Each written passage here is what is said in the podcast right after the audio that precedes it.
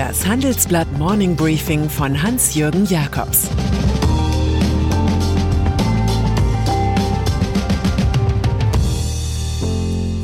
Guten Morgen allerseits.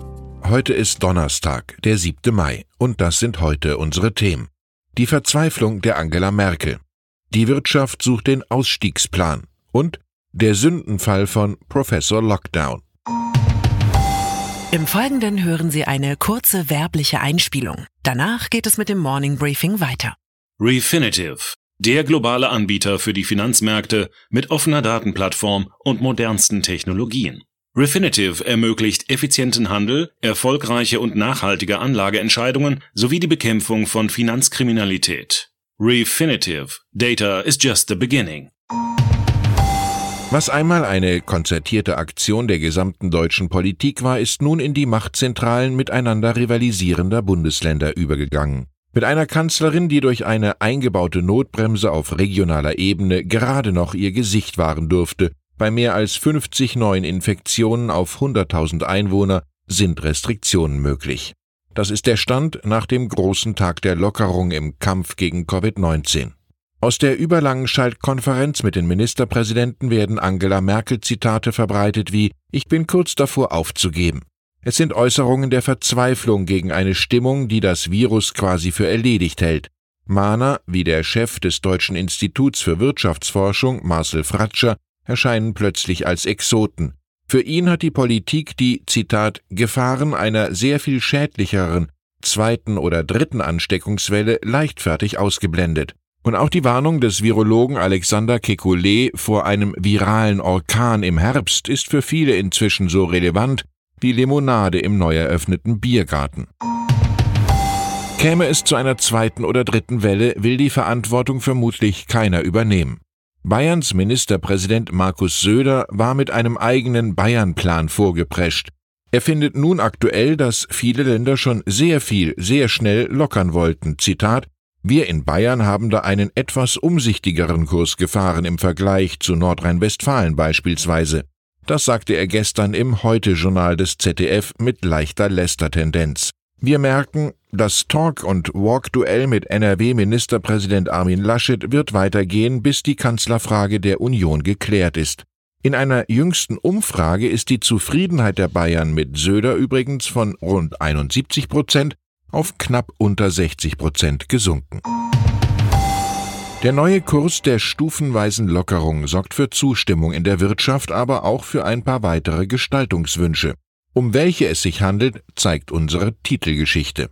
Was fehlt, ist ein abgestimmter Ausstiegsplan aus dem Shutdown in dieser Phase größter Unsicherheit, wird B D I-Präsident Dieter Kempf zitiert. Der C E O der Kirchhoff-Gruppe, Arndt Kirchhoff, fordert, Zitat, Konjunkturhilfen, damit wir keine Steuerhilfen verschwenden.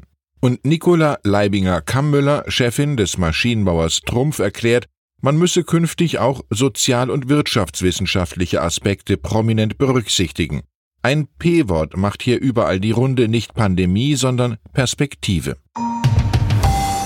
Rasant wie beim Überfallfußball schneller Kontermannschaften hat die Deutsche Fußballliga gestern Abend Fakten geschaffen. Das Präsidium setzt den fünfzehnten Mai als Starttermin für die Wiederaufnahme des Spielbetriebs fest. Ohne Zuschauer, versteht sich. Erst wenige Stunden zuvor hatte die hohe Politik ganz allgemein den Anpfiff in der zweiten Maihälfte erlaubt. Die Sonderstellung von Berufssportlern und Sportlerinnen erfordere auch rechtlich eine gesonderte Beurteilung. Die berühmte Extrawurst, die derzeit andauernd zitiert wird, ist somit amtlich geprüft und abgenommen.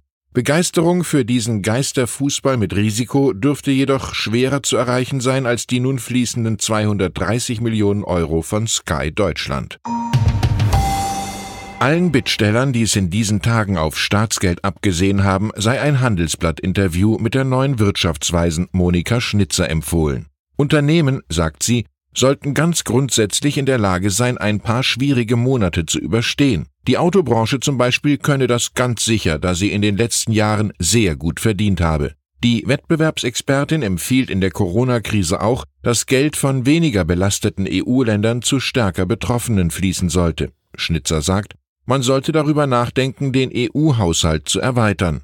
Hierzu kämen neue Programme, etwa im Gesundheitswesen, in Frage, oder neue Möglichkeiten, Einnahmen zu schaffen. Wir denken an Mark Twain. Menschen mit einer neuen Idee gelten so lange als Spinner, bis sich die Sache durchgesetzt hat. Südkoreas Wirtschaft gehört ganz den J B Ols, riesigen Trusts im Besitz von Großfamilien. Hier sticht Samsung jetzt heraus, an dessen Spitze steht der Enkel des Firmengründers. Der verkündete nun in seiner ersten Pressekonferenz seit zweitausendfünfzehn Sensationelles. Ich werde die Unternehmenskontrolle nicht an meine Kinder vererben, sagt Lee Jae-yong, der auch als J Y Lee bekannt wurde. Er habe schon lange darüber nachgedacht, aber ich zögerte, es öffentlich zu machen, sagt die Samsung-Größe weiter. Der Schritt folgt auf eine Skandalserie, bei der der inzwischen einundfünfzigjährige Lee-Clan-Chef wegen Bestechung der Regierung zweitausendsiebzehn sogar in Haft musste. Über so viel Trouble zerbricht die familiäre Totalkontrolle. Ich entschuldige mich, sagt er. Im Rettungsdienstfall Lufthansa gelten Finanzminister Olaf Scholz und seine S P D als Fans einer direkten Beteiligung von fünfundzwanzig Komma eins Prozent. Wenn schon, denn schon ist die Devise. Schließlich braucht die derzeit weitgehend inaktive Airline zehn Milliarden Euro Hilfe. Der Vorstand der Unionsfraktion hat sich aber nun gegen solche Pläne ausgesprochen, wie meine Kollegen erfahren haben. Es gab eine einhellige Meinung, bestätigt ein Sprecher. Man ist hier für Wandelanleihen. Fraktionsvize Carsten Linnemann: Es darf nicht dazu kommen, dass Verluste sozialisiert und Gewinne privatisiert werden. Das ist eigentlich ein klassischer S P D-Satz. Und dann ist da noch der britische Epidemiologe Neil Ferguson. Ein Professor Lockdown, der die Regierung in London zu strengen Corona-Regeln ermuntert hat. Doch der Experte hielt sich selbst nicht an die Kontaktsperre, die er als Berater von Premier Boris Johnson so vehement pries. Vielmehr ließ er seine Geliebte mehrmals quer durch London zum Schäferstündchen in seine Wohnung fahren, wie die britische Presse durchaus detailverliebt erzählt. Da blieb Ferguson, der wegen Covid neunzehn schon zwei Wochen in Quarantäne war, wenig anderes als der Rücktritt übrig. Ich habe falsch gehandelt, sagt er. Nun soll sich der etwas defokussierte Forscher ganz seiner Arbeit am Imperial College in London widmen. Ich wünsche Ihnen einen produktiven Tag mit Prinzipientreue und natürlich voller Konzentration. Schön ist übrigens auch, dass fünfundvierzig Prozent der Männer in einer U S-Umfrage angaben, sich um das Homeschooling ihrer Kinder zu kümmern, aber nur drei Prozent der Frauen dem zustimmten.